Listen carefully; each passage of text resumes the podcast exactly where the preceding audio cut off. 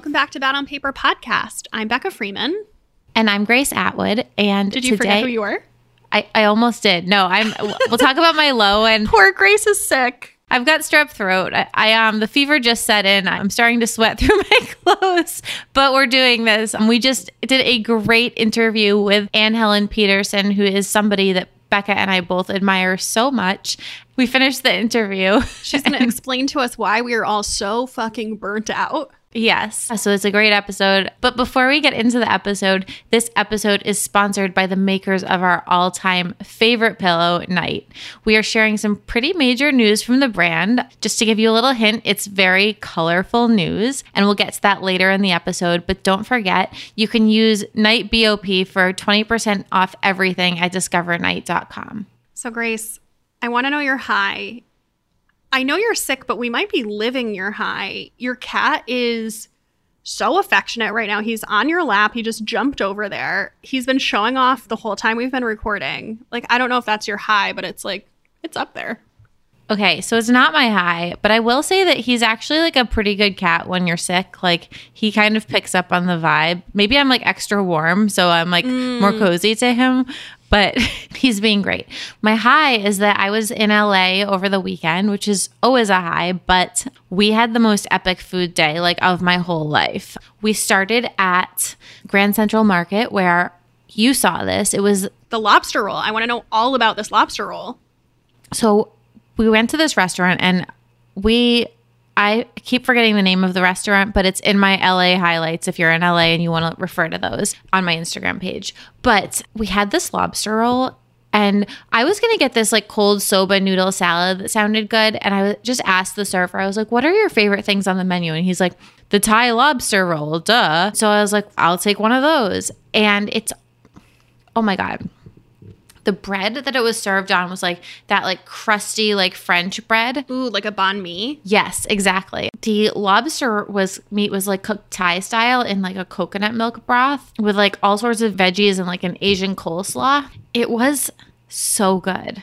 I mean you and i both love a, a lobster roll but this was I, I don't want to say it's the best lobster roll I've ever had because that's rude to New England lobster rolls and therefore rude to my heritage, but it was incredible. I've never had anything like it. It was just wonderful. I tend to be a purist when it comes to lobster rolls, but I saw you post this on Instagram and I immediately was very interested. I am too. Like, I don't even want the butter kind of lobster roll. I want the classic New England style lobster roll that I like grew up with on Cape Cod. So having, but this was just something special and delicious and unique. But then we did some other things downtown and like had a whole little agenda. Then we went to Little Tokyo for dinner. Holy shit.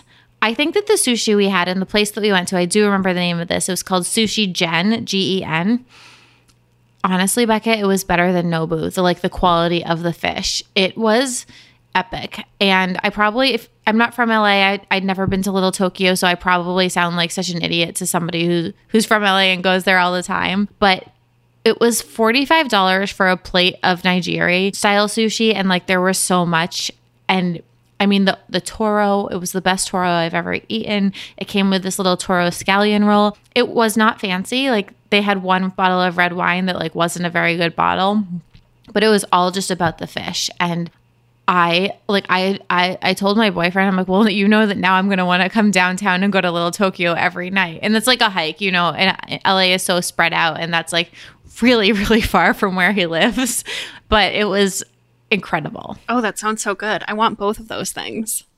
I'm like still thinking about both of them. What is your high? My high is that I am going on another vacation tomorrow. So I have an annual girls' trip that I go on with some of my friends from college. And obviously, last year it got canceled because of COVID. And we go to my favorite, one of my favorite places in the whole world, which is this hotel called the Breakers in Palm Beach, which is just, it is so lovely and relaxing. And the food is so good. And like, it's just a great place to be fat and happy which is what I plan to do. So in real life, I leave tomorrow. I haven't gone yet, but then by the time this airs, I'll already be back. So we're just going for a Thursday to a Monday, and I cannot wait. I'm first of all excited to spend some quality time with these friends, but I'm also just excited for. I mean, you know that my peak my peak vacation mode is at a pool overlooking a beach. So I'm very excited for that. I'm excited for the food. I'm excited. Oh, that sounds so nice. You know, I've never been to the Breakers or to Palm Beach. I really want to go at some point. I didn't know that you've never been to Palm Beach. Yeah, never been. Interesting. We'll have to plan a trip. We should go sometime when Katie is in residence and we can go visit Katie Sturino. That would be so fun. What's your low?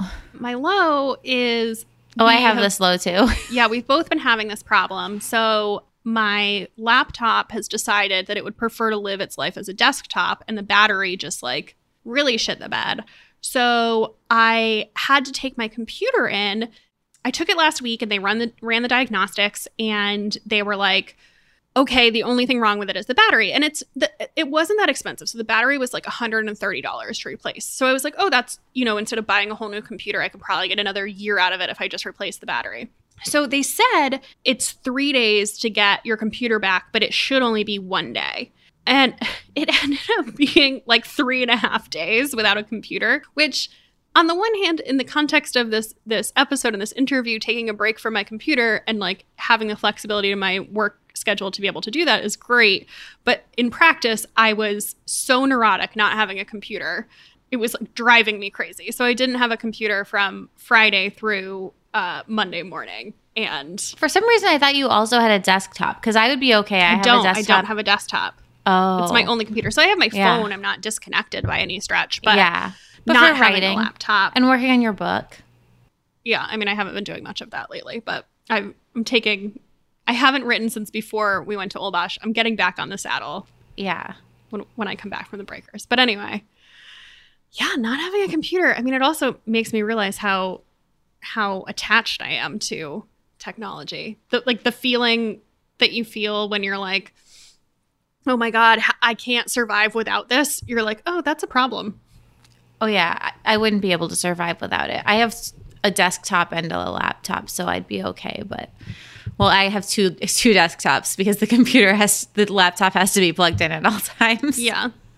Well, the good news is, is it seemed to have worked. Good, good. Because I was prepared to go buy another one. I mean, hopefully mine has a, the same problem as yours. Yeah. What is your low? So I have strep throat.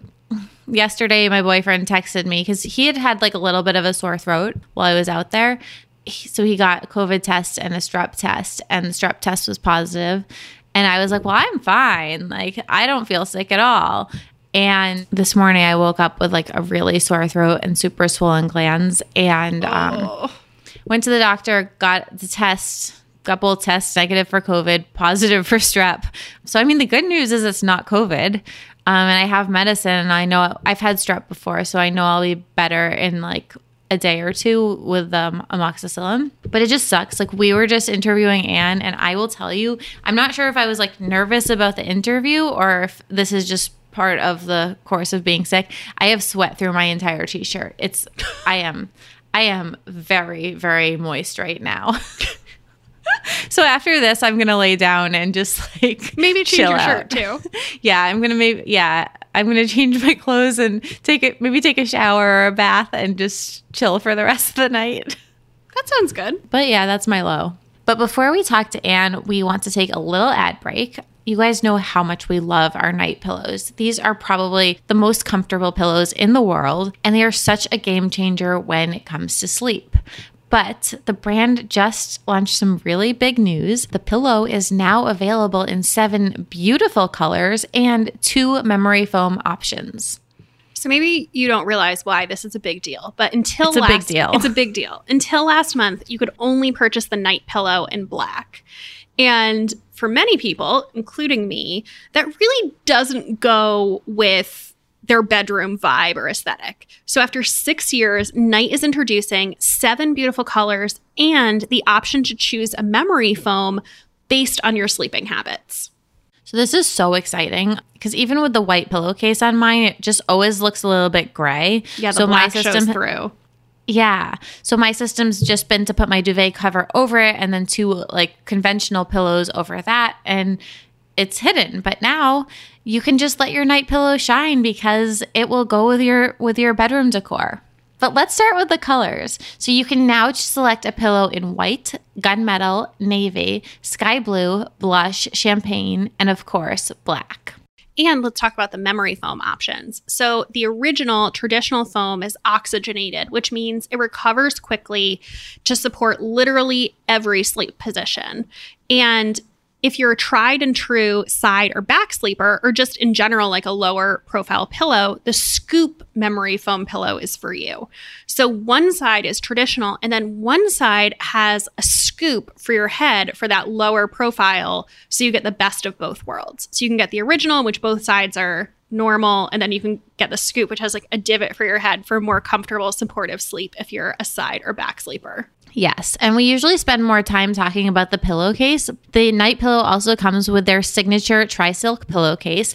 And this pillowcase is made of couture grade, luxurious mulberry silk. And the silk has huge beauty and health benefits. So it fights breakouts, it hydrates your skin and hair, it increases beauty benefits. And I guess the thing that you need to know about silk is that it's anti absorbent. This is something I didn't know until we started working with them.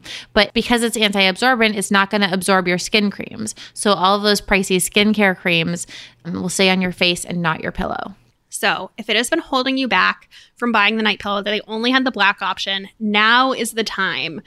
I think you're going to love it. So, the new colors are such a game changer. And of course, remember to use the code NIGHTBOP for 20% off site wide at discovernight.com. Into the interview. So, we are so excited today to be joined by Anne Helen Petersen, who has written four books, including Can't Even How Millennials Became the Burnout Generation, and most recently, Out of Office The Big Problem and Bigger Promise of Working from Home, which is coming out in December. And she also writes the newsletter Culture Study, which I am a huge fan of. And we could not be more excited to have her here with us today. Welcome, Anne. I am so excited to be here. Thank you so much for joining us. We're both huge fans of your newsletter. We just love everything you write. Well, it's been an exciting morning. I, I got to put up a good newsletter this morning, and that always feels good. I feel like throughout the pandemic, and even before, but more so during the pandemic, every time you send out a newsletter, I find myself just vigorously nodding like a weirdo to myself. And I'm like, yes, yes. Like you just have such a way of articulating the things I'm feeling and such like a pulse, either that or like we are very similar and like kindred spirits in some way because I feel, I always feel like you are so on the nose with your newsletters. Well, I think that this goes back to the fact that I am like, I process through writing this has always been the case. Like when I was a little kid, I, I wasn't a journaler, but I was a, a, an avid letter writer. I love to write letters. And I think that like that and then also writing letters and then very like stylized emails when I grew a little bit older. I'm dating myself as an old millennial here, but uh, that that always was the way that I processed things that were happening. And so now I, I still use writing as a way to get my head around like some sort of very like inconcrete feeling that I'm having. So sometimes my partner will be like, I noticed that you were upset and like you were I asked what was wrong and you're like nothing nothing's wrong right and then like a newsletter comes out 3 hours later he's like oh that was what was wrong I relate to that so deeply, so deeply. I feel like people will be like, "Oh, I didn't realize that you were having a hard time," but then I went to your blog and read that really personal post you put out, and I'm like, "Yeah, I just didn't want to talk about it." yeah. People can have different ways of wanting to process stuff. Like some people are such external processors, like really want to be in conversation.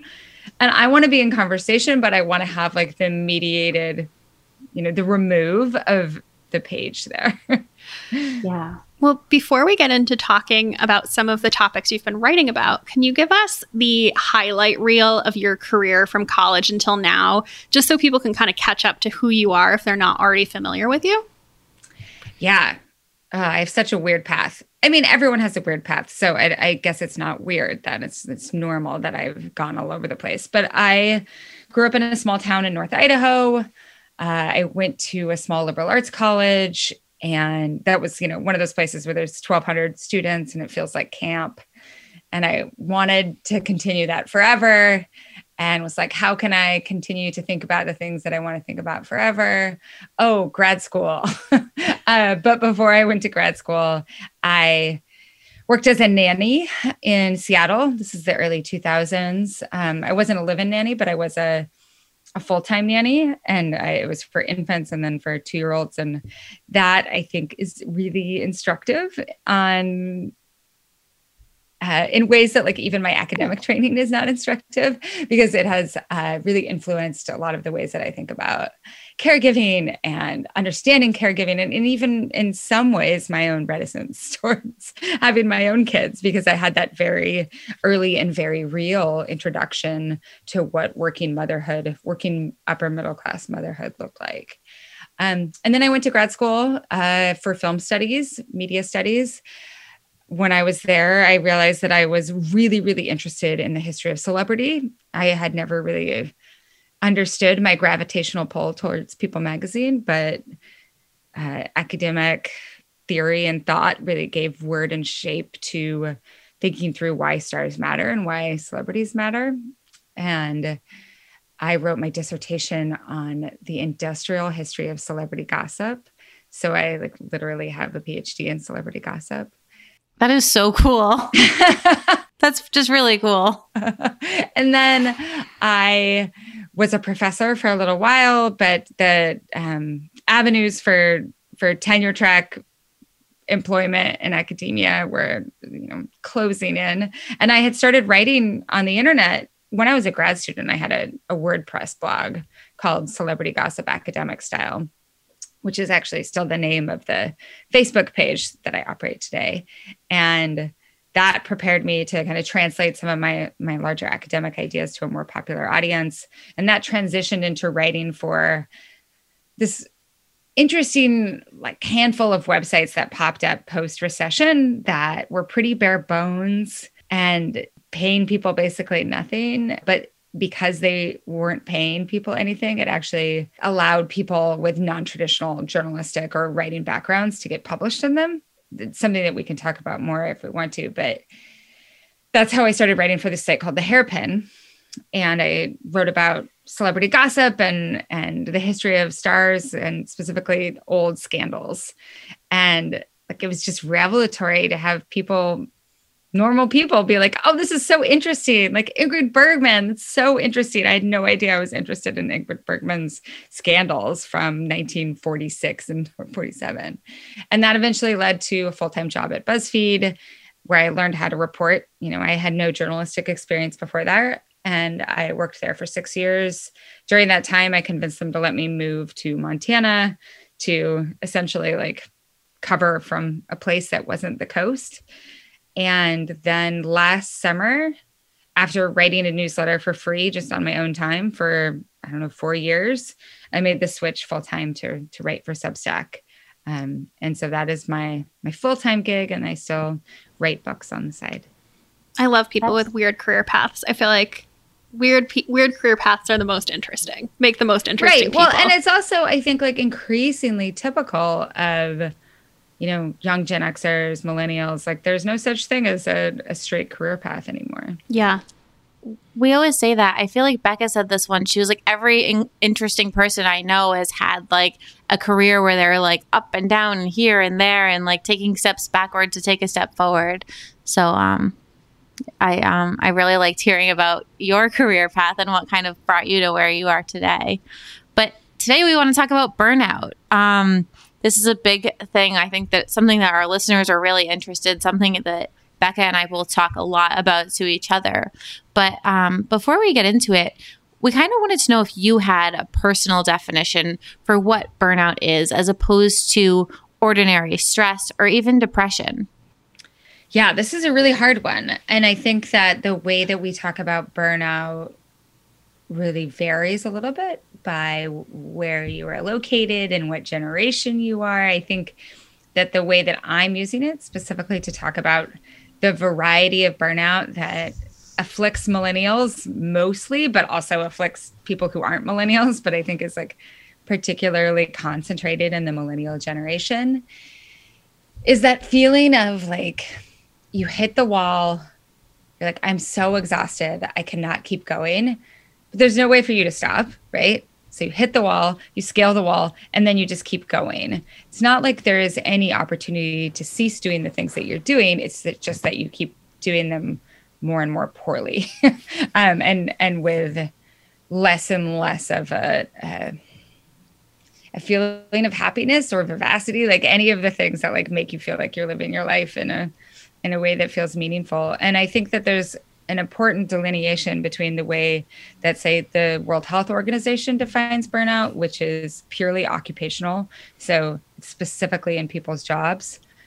And a lot of people have burnout that is specific to their jobs, but the way that I think of it is it's it's much more to do with entire lifestyles, right? So it has to do with the way that you feel about your work in particular, but also the way that you feel about like parenting and caregiving and your social life and the fact that like the absence of hobbies right because in part of, of your relationship to work. And i also see it very much as like not a personal affliction. Like it is it is a symptom of living under capitalism right now and some people are able to insulate themselves better than others. So I think the first time you wrote about burnout was in your 2019 article for BuzzFeed, How Millennials Became the Burnout Generation. And that went yeah. incredibly viral. Yeah. I had no idea that that was going to happen. Um, and that was the one of the first times that I found myself just like nodding vigorously to one of your your articles. But can you walk us through kind of what you posited in that piece? Like what was the seed kernel of of the idea? Yeah, so I couldn't get my errands done.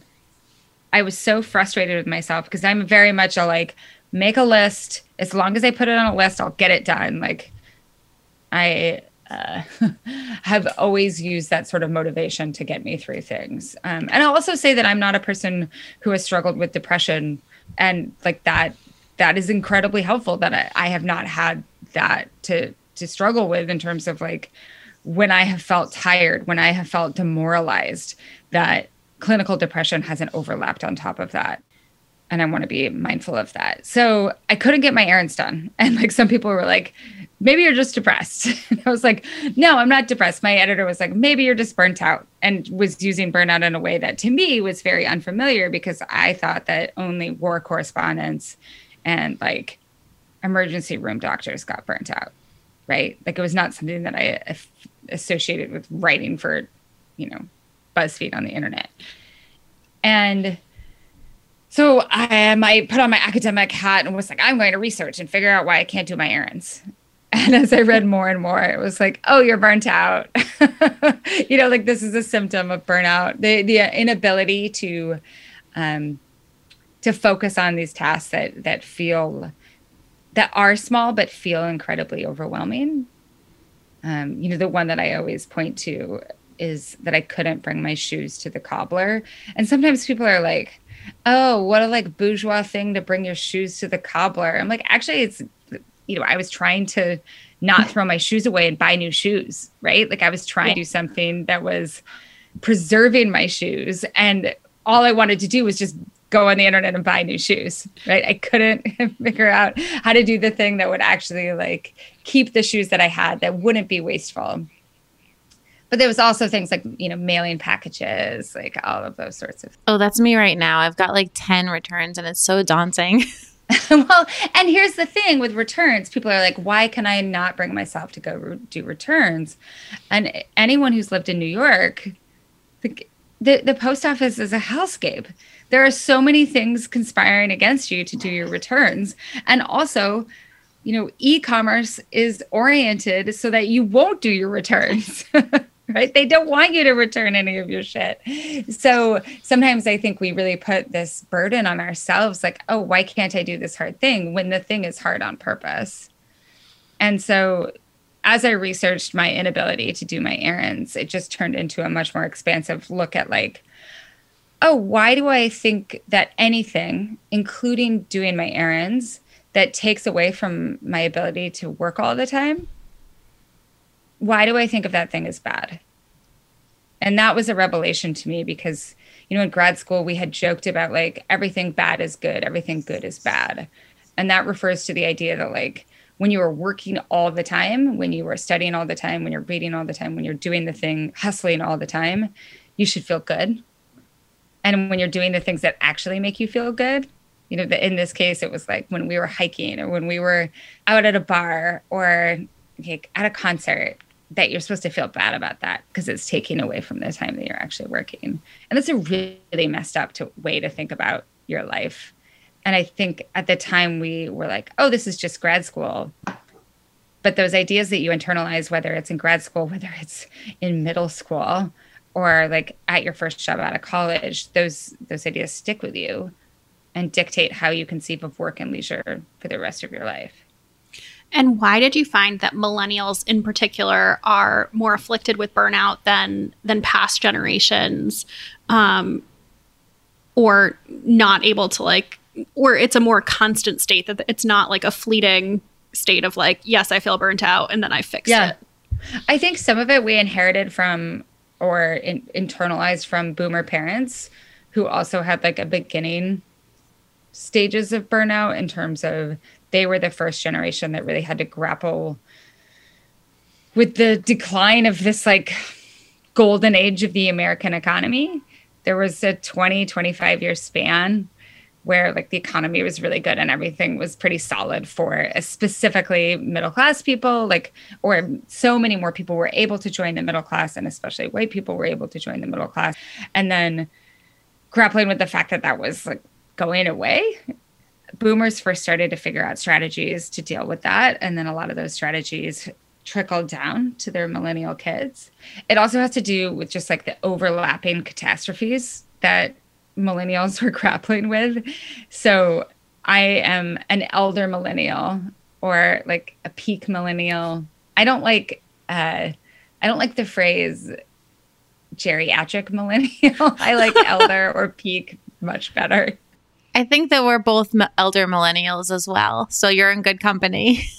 So you know, when I entered the workforce in 2003, when I graduated from college, it was still reeling from the dot com bubble burst. This is especially the case in Seattle. And it was really difficult to find a job. That's part of how I ended up as a nanny.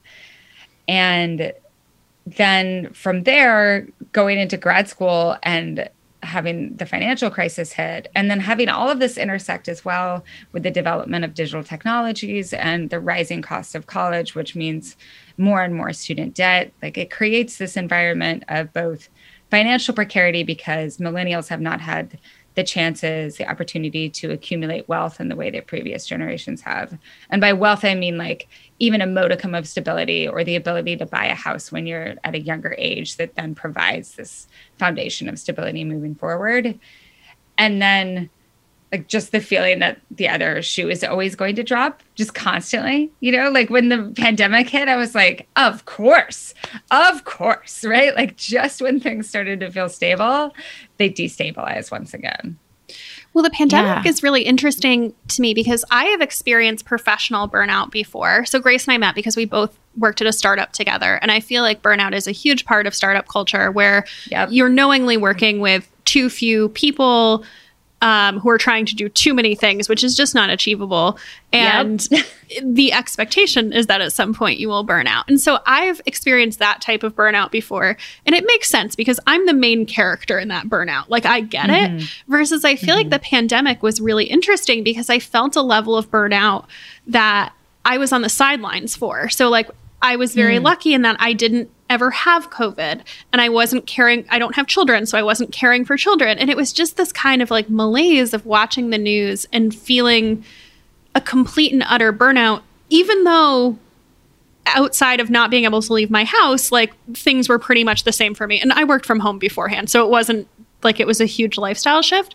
So, what have you seen in terms of how the pandemic created I don't know if it's new burnout or different burnout or like burnt us out more. what? Oh happened? yeah, yeah, yeah, yeah. No, it's just like sustained and joint. you know, like all of the the types of burnout that were happening before, just were inflamed, accelerated, compounded, and then like built on other people's burnout as well, right? So when someone is burnt out, they're actually creating more work for other people, right? And I don't mean that in a way to guilt anyone. It's just that, like, when you're burnt out, you do worse work. You are shorter with people. You are not a good support for other people in your life, um, whether that's in your job, whether that's as a caregiver, whether that's for your friends. And so it just makes it harder for everyone else. Um, so, like, I just in the example of in a home, if your partner is burnt out, then and if you are burnt out, you're both just like burnt out together and like exacerbating each other's burnout. Like you can't be you can't be good or supportive or, or even provide an example of like a different way of being for one another. And I think that the other real thing with the pandemic is that you know you were talking about at a startup, you knew like, oh, I was gonna flame out at some point. Mm-hmm. And either you quit your job or people take in depending on their job take like sabbaticals or leaves of absence or whatever it is. And also usually they're they're pretty well compensated. Um, there's no endpoint for this right? There's no reprieve. And that i think makes it feel like well this is just my life now. And that's a really really hard reality to grapple with. And i also think like this this summer has been a real mind fuck in terms of people thinking that things were getting better and thinking that the stress uh, was was going to go down, and especially for parents who are having to reconsider all of the risks. Like they're just like, I can't do this again. I can't do it. I'm done, and I can't deal with the schools opening and closing constantly. Like a lot of moms that I know who managed to make it through the last 18 months are now staring down this school year and are like, I can't believe that I didn't quit the last 18 months, but I think I'm going to have to quit now. Like, can't deal with it anymore doing all of those jobs. So I, I, definitely think a lot of it has to do with that. There's no catharsis. There was no mm-hmm. end. Like there were a couple of weeks in June where there were reports in the New York Times of people like dancing in the street. I feel like that was the short catharsis that we had. And now it's all back, right? Yeah. So I, we're bouncing around in the interview, but like I want to know like what do you do? First of all, I loved you said in another podcast, I think Becca and I both loved this point where you said you know you're burnt out when you can't read fiction at night because I felt like that so much during the pandemic. I think I was curious if you had any other kind of like trigger points or things that you observe in yourself where you're like, "Oh, I know I need to like step back cuz I'm burnt out." I think that, I mean the reading is a real one for me. Not being able or really resisting leaving my phone or leaving screens for any given amount of time. You know, if I find myself when I'm leaving to go on a walk with my dogs being like, oh, let me bring my phone just so I can like keep checking in, right? That is a, a I don't mean this derisively, but it like it is a weak-willed behavior because it's really hard to to muster the will to be stronger than the pull of your phone. It takes energy. And when you're burnt out, you don't have that energy. Oh yeah, our phones are they're addictive. Like and so when you are burnt out and exhausted, like you give in to those those impulses that you don't want for yourself. Like I'm not trying to say that it makes you a bad person if you're constantly checking your email. It's just to me an, an indication that I'm exhausted. Yeah. I think we want to also talk about your book because you took that article you wrote and you expanded it into a book. And we're both really curious about the um the research that went into that book. Yeah, I love the opportunity to turn any idea into an article and any article into something bigger than and I think that I think that that really goes back to my academic roots that I'm like, oh, there's always like there's the kernel of an idea and you can go horizontally to think like, okay, how is this affecting all different sorts of people right now? And then you can also go vertically in terms of thinking where does this idea come from and where is this leading?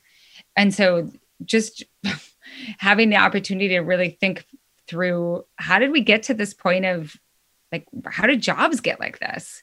That was not something that i had thought in depth about. And i got the chance to do so much reading to think about how we started to rearrange companies and work and the way that we did and and what was going on with the economy and with regulation that facilitated that. And then also what was going on with parenting because you know parenting is just is a weird thing with when you think about burnout or you think about the way that we are because we are all the result of our parenting our parents parenting practices for better or for worse.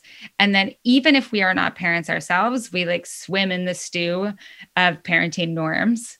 You know parents are the status quo and they determine like the priorities of a society. So how parents are acting at a given moment is really changing how we think about so many things. So that to me was a, a challenging but really rewarding way to think about this sort of thing. Did any single conversation stand out to you when you were doing these interviews just as like the most illuminating or just something that was really interesting to you? Well, the book that I really loved or like that I always just come back to again. I mean, there's a lot of books and I, I particularly love this one by this guy named Louis Hyman called Temp, which just like if you've ever been part of a subcontractor or worked for a company that employs subcontractors and, and, are like, huh, this is interesting. The subcontractor has a subcontractor. Why is this like this? Like, how do we think this is okay? Um, or why it came to be? Like, that book just really explains everything. And then I love, love, love this book called All the Rage, which is about women and labor in the home and uh, motherhood, but not not just exclusively for for motherhood. It's also just about like domestic labor and that sort of thing. And it's by a woman who's a psychologist. named Darcy Lockman, but she just so good at thinking through like looking at these hard numbers of like, oh, how is it that like women are doing even more housework, even more domestic work than they were when we think of like the height of housewives, right? Like 20, 30 years ago like we are all doing more work in the home than our grandparents were. That is wild to me, right? And so much of that That's crazy. I know.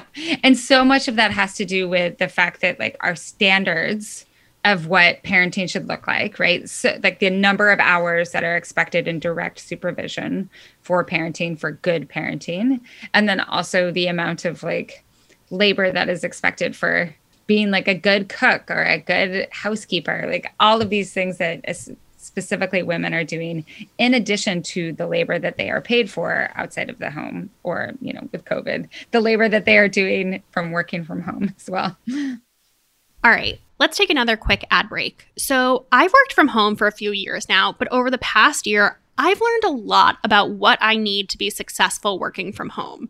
And the number one thing is being comfortable. And that most definitely includes my bra, which is why I'm obsessed with Harper Wilde, who makes some of my favorite comfy bras. So, Harper Wilde makes bras that put comfort first. The bra that I wear the most from them is called the Base Bra, and it's a lightly lined everyday bra that comes in a range of nude shades that won't show through even the thinnest t shirt. And two of my favorite things about this bra other than the comfort, of course, is first that it has straps that adjust in the front, which is so smart. I don't understand why all bras don't do this. And it has a hook and eye closure in the back, so you can clip the straps together and make it a racer back. So it's a two in one. You get a regular bra or a racer back, which makes it so ideal for when you travel. Their other signature bra is the Bliss, which is a bralette that provides lift while feeling like second skin. And I always thought my boobs were too big to get in on the bralette trend, but this bra has definitely debunked that theory.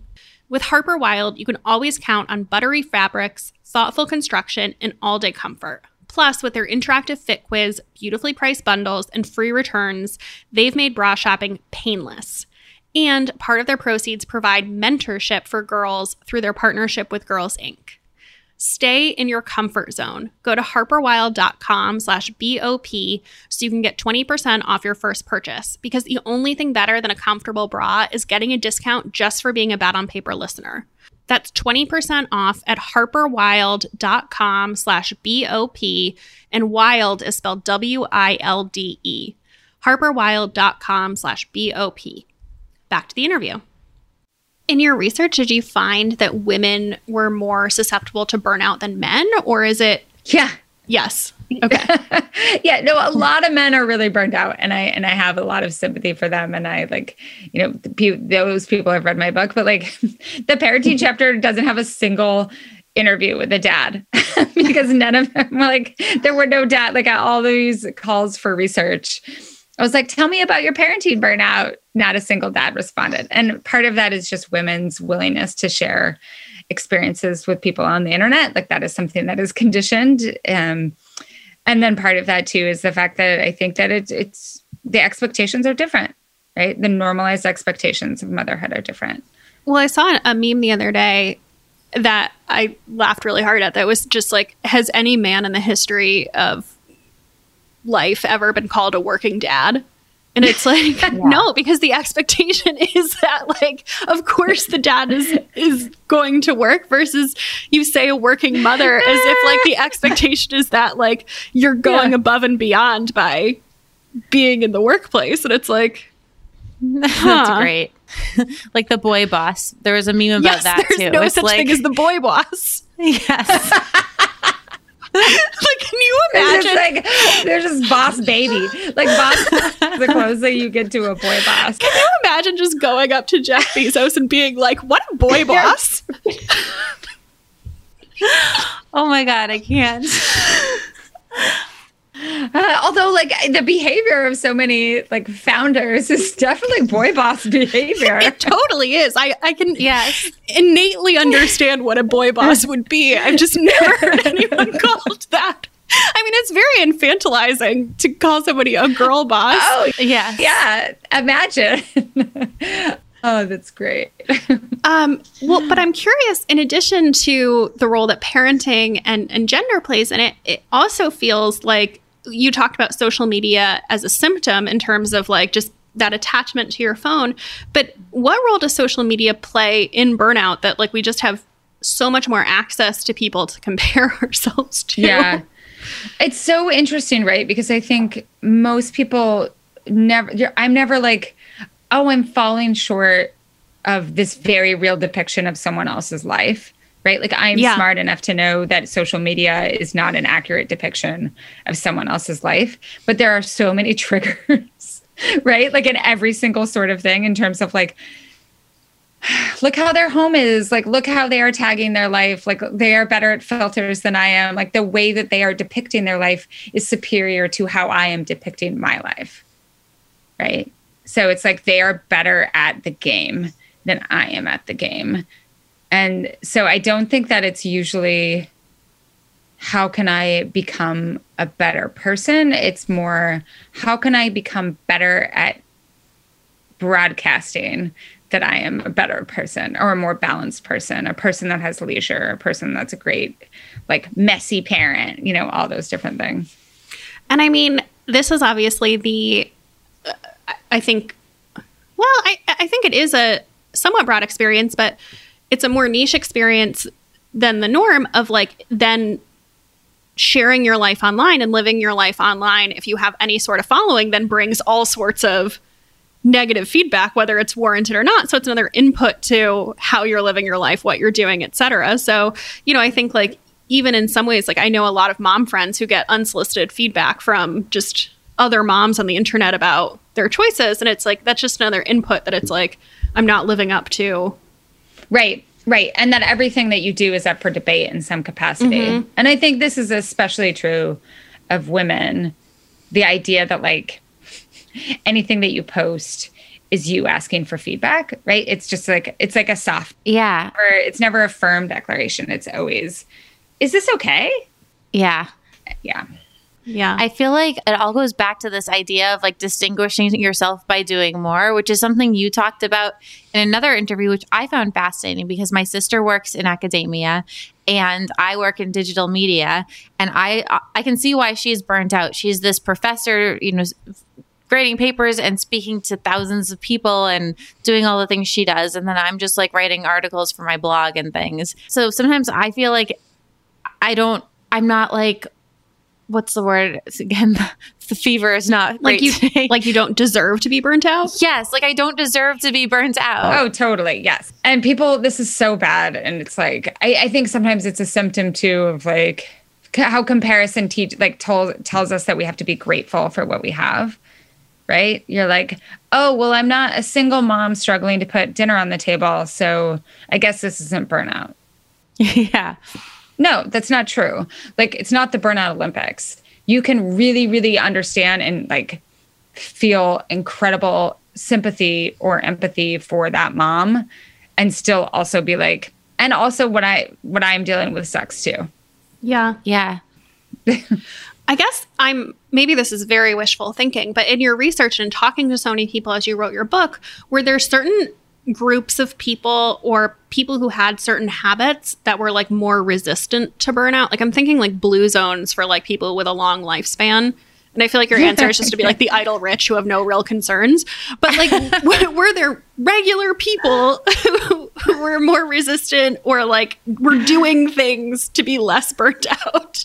Yeah, yeah. I, I mean, I think people who have disart people who have disarticulated their identity from their job are less inclined to to burnout and to demoralization that accompanies burnout because to them stopping working or putting boundaries around around work like that's not a moral failure we talk a lot yeah. about live to work people versus work to live people. Yep. And totally. I wish that I was more of a work to live person where you're just collecting your paycheck and then you're you're pursuing hobbies and passions and whatever outside of work. Um, but I have not been able to dissociate my identity from work. Well, it's really really hard. We've been told since we were very young that if you do what you love, then you'll never work a day in your life. And really, it's that you'll work every day for the rest of your life, right? And that ideology though has been passed down and you know it's the the the water that we're swimming in and so when you decide i don't want to swim in that water anymore like every part of your body is like no it's comfortable here or comfortable is the wrong word like at least it's familiar here mm-hmm. this is mm-hmm. what i know and so to really reorient yourself i mean and like i i am not i still my identity is very much wrapped up in in what i do and that's really hard to shift. I i'm much better at not taking things as personally and not being as like invested in twitter drama or like new york media drama which is something like that is just deeply toxic to be invested in in any capacity at any stage in your career. But at the same time i still am in a profession where my identity, like my thoughts, the, the, the first person, you know, like saying starting sentences with I, like that is how I earn money, right? I can't angle that. Yeah. I guess short of dissociating my identity with my work, like have you come across any strategies that one can undertake on the individual level to improve one's level of burnout? obviously yeah, knowing yeah. that so much of this is systemic in terms of like capitalism and work how workplaces work but like what can yeah. i do yeah i think this is really important especially as we're continuing like the remote work conversation because i think the the immediate reaction to remote work was like people just started working all the time.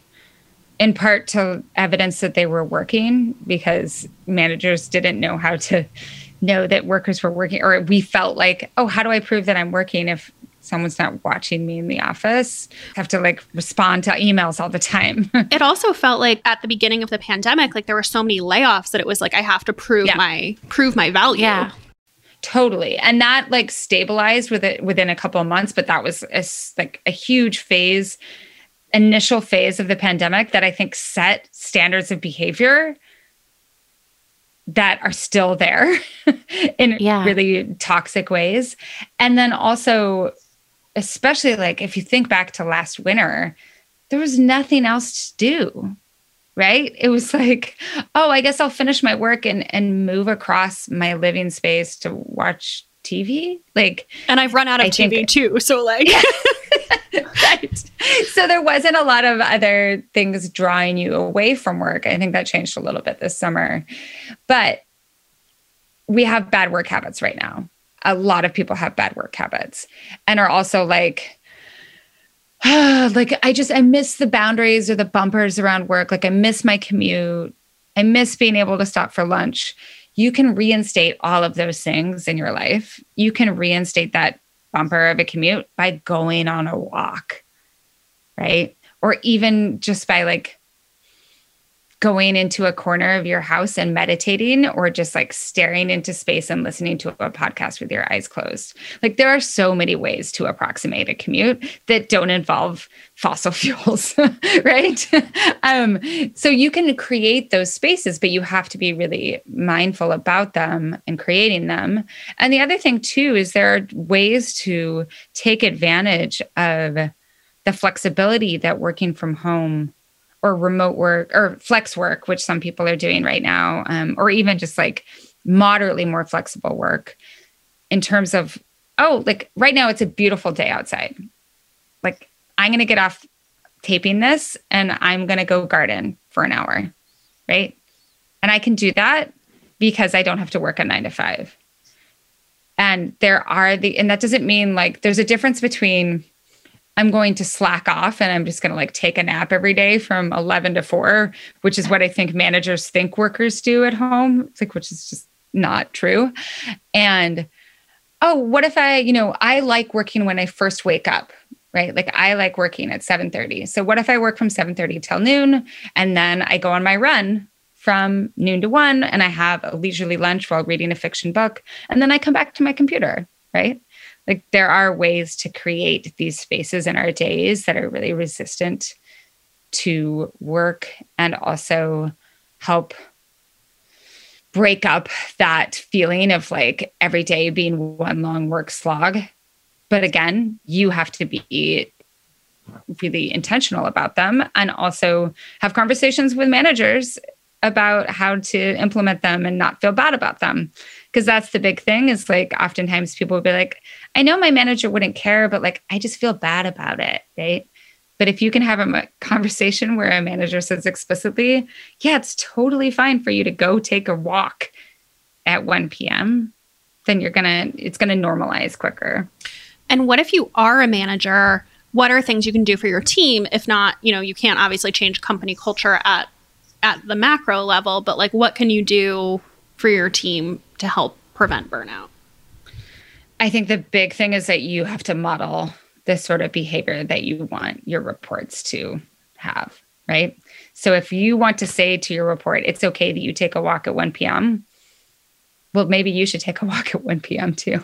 Not everyone has to be doing the same sort of thing, but if you show that it's okay to break up your day in this way and that the world doesn't collapse because it doesn't, um, then I think that that goes such a long way in terms of normalizing behaviors and affirming behaviors.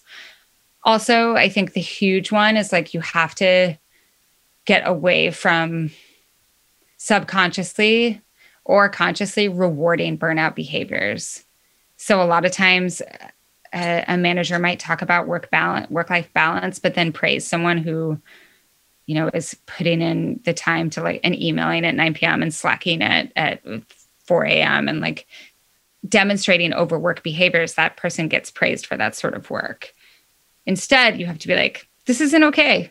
You know, this isn't the sort of strategy. Like maybe your best work is done at 4 a.m. You don't need to be basically live action role playing that for the rest of the team to know that you're working at 4 a.m. Yeah. Oh, I've I've been there. We oh. had a oh. boss who really liked the 11 o'clock email, and she really liked to be responded to at 11 p.m. Oh, I I had a boss who thought that end of day was midnight. That was my favorite one. Just sending something at like nine or 10 and being like, I need this by end of day. And I think that like sometimes mistake, sometimes people mistake this idea of like, oh, they just want to work less. But the thing is, is that oftentimes if you're doing less work and you're also creating those spaces for recovery, for rejuvenation within the work, you do better work, right? Your work is more accurate, it's more creative, it's more clear um, your communication style is less jumbled. You know, it'd be like, you know, like you're having like struggling because you your brain is sick with with like a disease with strep. It's like has it has muddle brain. That's all the time when you're burnt out. Yeah, when you're burnt out, you have muddle brain all the time. yes. Your workers have strep all the time, or would you rather have them like have some space where they can recover from strep? Yeah. Within every day so that they can continue to be clear brained setting a bad example doing this recording while sick. She's but... doing it for me because I'm going on vacation tomorrow. I want to be offline. yeah. And I'm going to take a long nap after this and I've got a great book, so don't don't worry. Wonderful. So, we're going to wind down, but before we do, we have or as we do, we have some some more personal questions for you that we wanted to to get your take on. So, back to that comment that you made about one of the ways you know you're burnt out is that you don't have the bandwidth for fiction. Hopefully, you're not so burnt out that you haven't been reading. But we host a monthly book club, and everyone's always looking for reading recs. So I'm curious, what is the best fiction that you've read this year? Oh, it's Louise Erdrich's uh, The Night Watchman. Oh, okay. I haven't read that yet. Yeah, it won the Pulitzer, and I read it before it won the Pulitzer. Uh, but it, she's one of my favorite living authors, and I read everything that she writes. But I had saved this one, like I had it for I think nine months before I finally found the wherewithal amidst pandemic burnout to to pull it out and, and read it. And it is just it is an incredible, incredibly warm-hearted and exquisite story. And it's also a story that is about the history of attempts to wipe out the indigenous population in the very recent history of the United States. So it takes place in the Dakotas and in Minnesota. Um, and it's just wonderful. I cannot recommend it enough. I just wrote that down. Yeah, I saw Grace making a note there. What about nonfiction? I always take notes during our interviews. Anything on the nonfiction front? Yes, I am obsessed with this book called The Season by Kristen Richardson, and it is about the history of debutantes. Ooh. And I am not a person who was like super invested in debutantes. I was not a deb. Like, I resisted the small town version of debutante culture that we had in Idaho called Junior Miss. But she does just an incredible job of tracing how debutante culture was really a reaction to the quote unquote problem of daughters uh, that resulted after the Reformation in Europe when like the surplus of daughters couldn't go into convents anymore. So they're like, what are we going to do with all these unmarried daughters? Oh, that's so interesting. Um, and and how do we reproduce our class status as well, and also how do we re- reproduce hierarchies of race and that sort of thing.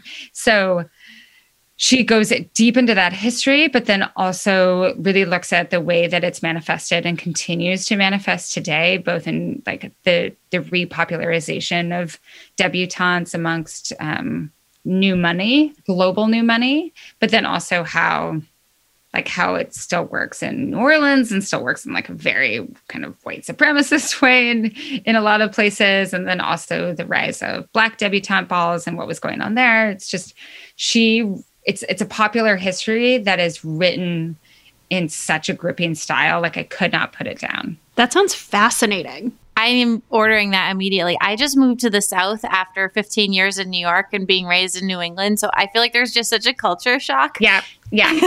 I think this will help me understand. So we didn't get any time to talk about it. I could have talked to you for two hours, but another big piece of your work is your work on celebrities. And I have to know, is there like a pop culture story or an individual celebrity that you're currently obsessed with? Well, you know, I'm obsessed with the Peloton celebrities um, because I, and I've written a lot about them. I am also obsessed with the Baylor twins, who are these two influencer twins who are second generation influencers. Yeah. So their mom was kind of an OG influencer with cute hair, cute hairstyles for girls and she used her kids who were then like one and two year olds like to model the hairstyles and then the kids became influencers and they went to baylor together they're lds but they went to baylor because it was like matched in their lifestyle and one of them just got engaged like at age 21 and so now there's like spinster twin and engaged twin Stop it. I have got to read up on them. I'm obsessed with them. They got COVID last year. Like they had a paid partnership with Baylor. Like influencers having paid partnerships with colleges. So much going on. I also just wonder so much about what happens to influ. I'm, I'm an influencer, but I don't have kids or plan to have them, which is one of the reasons I love your work. But that's a whole sidebar. I wonder constantly what's going to happen to all these influencer kids. Like that's Yes. gonna, in 10, 20 years from now, that's gonna, there's going to be so many books on it. And I hope you're one of the people who writes one. well, and I think that there's two routes that people go. Either they reject it and are like totally screwed up by it, or they embrace it and are screwed Yeah. by it in different ways. yeah. um but i do think that like i like what are the they have a joint instagram account what is going to happen when one of them gets married like it's are they going to break off and have their own instagram accounts so interesting to me It's like couples who share an email address. I follow a couple Instagram accounts where it's like two friends that share an account. Like there's oh yeah two fashion bloggers called Somewhere Lately, and one's in Texas and one's in Connecticut. but sometimes I don't know who's who, like on their stories. yes. If they don't show their faces. Yes. Oh man. So the last thing first of all, everyone needs to go subscribe to Anne's newsletter, Culture Study, because it is one of my favorite reads. But my favorite thing to do when I when I get really into somebody new or I like find a new podcast or a new newsletter is I like to dive into the archives. So can you recommend for us one article that you think people should start with and then one article that you think got overlooked and didn't get the readership it deserved that people should people should also read? this is COVID brain. Like I don't remember was something published last year. Was it published two years ago? You it could be published I mean? like anytime. I, I, don't care. Yeah, yeah. yeah. Um, well, there's a piece that is still really popular that I think that brought a lot of people to the newsletter. This is before the newsletter was paid. That's called "Is Everything an MLM?" and it looks at like how various parts of life or various careers from yoga to academia prey on recruiting other people to also follow that career path essentially. So even if you're not selling a product in and of itself like you're still selling a lifestyle and, and omitting some of the the exploitative parts of of that lifestyle. Um, and then something that i feel like didn't get as much audience as i think it deserved. Well i did do i did this amazing q&a with this woman who from San Antonio. She's getting her PhD in theology from Yale. And she's writing about like the intersection of Christianity and fixer upper and Chip and Joanna Gaines and like settler colonialism and aesthetics. And it's just this really fascinating look at like what's going on with shiplap and like the understanding of like that that sort of empire and you know, the thing is, when I do these Q and A's, I just let people go, and like if people are interested, they'll read for six thousand words, and you know, that's part of what gets people to subscribe to the newsletter because they're like, where else am I going to get a 6,000 letter Q&A with a PhD student about like the aesthetics of shiplap? Um, but it also just makes it so that sometimes that makes the audience not as wide as it would be. So that's one that I would absolutely recommend. How do we find that one? Do you remember the title or what her name is or something we can search it by? I would just I would just Google culture study fixer upper. Okay.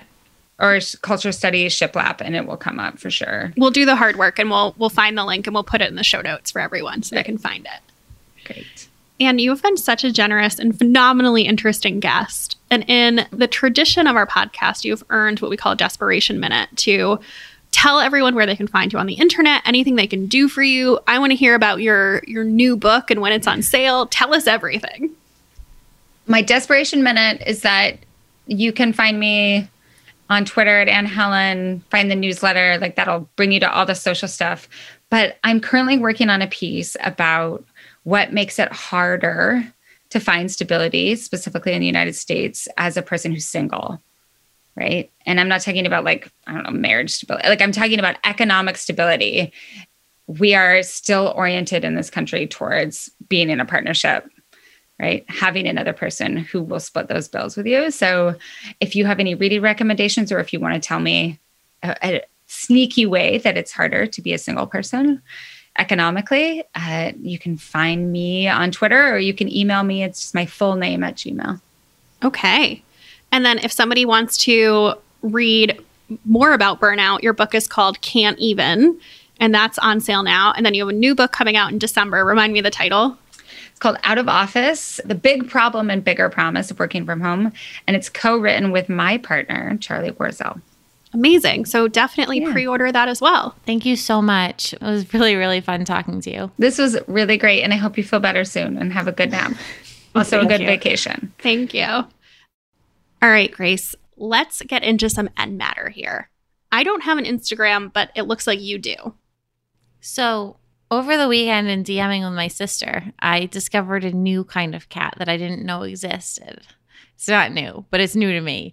The Instagram account is called at British Fluffs, British underscore F L U F F S. I mean, obviously, I know about British short hair cats, but there is a chocolate brown one and my sister and I were just marveling over the fact that we did not realize that like a solid like silky brown cat existed. Like it looks like a chocolate bar. it's so beautiful. I'm happy you're happy. I told my whole family, I'm like, I know I'm really hard to shop for, like, but you know, for my 40th birthday, I wouldn't mind if you found this cat for me. Um, so we'll see if anyone gets me a cat, but I don't think anyone will, but I want this cat. It's so cute.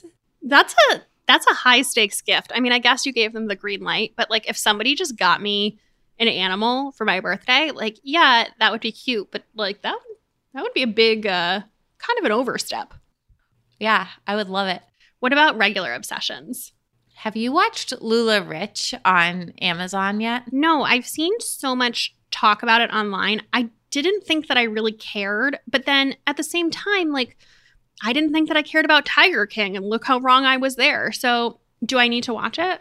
Yeah, I think you do. It's just really interesting. You know, I know about MLMs and I I struggle because like, you know, for example, Beautycounter, like I just love their products and I think they're doing good things with with the government and lobbying for like better standards in beauty. So I kind of give them a um a little pass. But this is disgusting. Like there are some crazy things that happen. Like I don't want to give it's not a spoiler, but at one point the founders are like encouraging their top earners to have their husbands quit the, their jobs to like work on the business and basically it was making the whole family just fully dependent on LuLaRoe so they couldn't leave and they couldn't go anywhere. Oh my god. It was so interesting and I think the part that was the most interesting to me is that the founders agreed to do this. Like why would they agree? But it's it's good and it's only four episodes each one is like 40 minutes honestly like last night i was starting to feel a little under the weather and i watched the whole thing so you could watch it in a night if you have that kind of work ethic Okay. Okay. yeah what about you So I have another Apple Watch one. So I said that one of my favorite parts of the watch is competing with people. So, but the way the competition works is that you can only compete with one person at a time.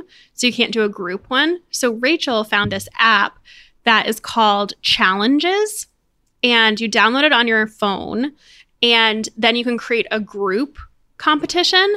So right now we have one going and there's four of us in it so there's like a leaderboard and also the competition is longer so it's i didn't set it up so i'm not exactly positive what the options are but ours is 30 days so i don't know like i find this so motivating and i like the idea of doing it with multiple people at once so i'm very into this app i'm also very upset because i am losing oh becca come on i know you can't lose I know. I would like to say that I'm only losing. I mean, first of all, our friend Lydia is like a Tasmanian devil. Like she's always in motion.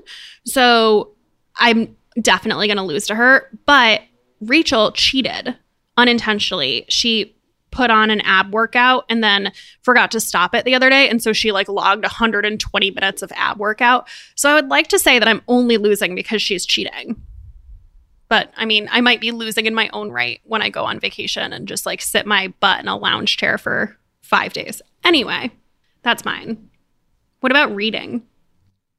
Okay, so I've been deep into both Harlem Shuffle by Colson Whitehead and Helter Skelter, which is that true crime book. But I got to be honest, I kind of needed a break because both of them are like on the heavier side. Like the Hel- Helter Skelter, there's so many characters, like between the whole like Charles Manson gang and then all the victims and then all of the cops and detectives and lawyers.